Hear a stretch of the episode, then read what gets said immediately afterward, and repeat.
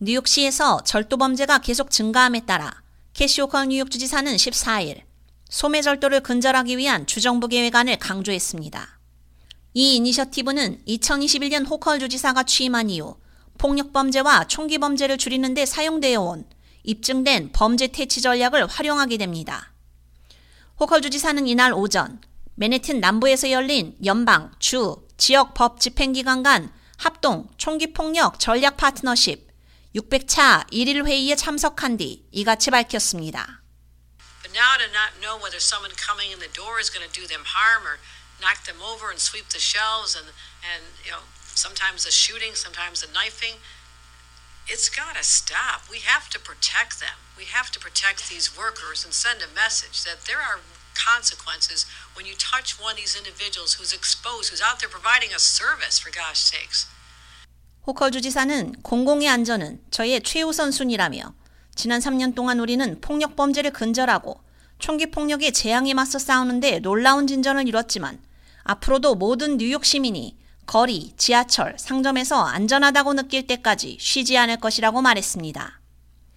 호컬 주지사의 행정 예산안에는 모든 법 집행기관과 함께 소매절도 합동작전을 펴는 것을 포함해 소매절도 및 재산범죄에 대처하기 위한 계획이 포함되어 있습니다. 합동작전은 불법 총기에 대한 주간 테스크포스의 성공을 모델로 한 통일된 법 집행 대응으로 조정됩니다. 또한 온라인 마켓플레이스 및 제3자 판매자에 대한 형사처벌을 신설해 도난 상품 판매 조작 및 소매업 종사자 폭행에 대한 형사처벌을 강화하는 법안을 도입하고 2,520만 달러의 신규 자금으로 뉴욕주 경찰 절도 단속반을 설치합니다. 이는 조직화된 소매 절도단에 대한 사건을 구축하기 위한 전담 주 경찰팀을 배치하고 이 목적을 전담하는 새로운 주 경찰 집행부서를 창설하기 위한 것입니다.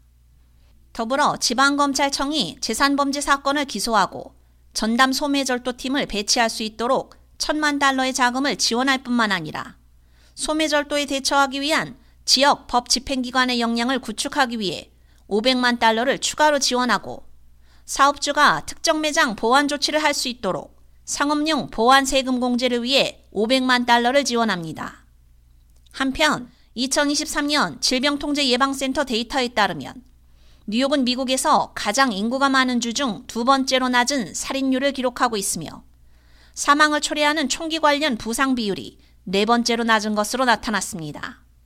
뉴욕주 전역에서 총기 폭력 또한 감소했으며 살인과 총격 사건은 팬데믹 이전 수준으로 감소했습니다. 2021년 이후 살인 사건은 37%, 총격 사건은 35% 감소한 것으로 나타났습니다. K-Radio 유지연입니다.